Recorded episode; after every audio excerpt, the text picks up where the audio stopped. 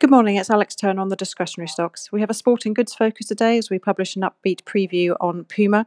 Plus, we release our data driven periodical, which this week looks at consumer engagement for European sporting goods brands. Our Google Trends analysis here suggests consumer interest is currently strongest for Puma as the brand has engaged so well with fans during lockdown. In the app world, Nike, though, is the relative winner and the brand continues to dominate the US basketball market. In retail data, note the German apparel data yesterday came in at minus 11% versus the previous week down minus 21, uh, although on a much easier comp. In luxury, Flavio published his very entertaining fruit salad video yet last night discussing luxury uh, consumption trends in China, ultra clear and uh, amusing there to boot, plus feedback from our recent call with the CFO of the Real Real. In leisure, we note our Spanish transportation index, index is ticking up. Good news there for National Express.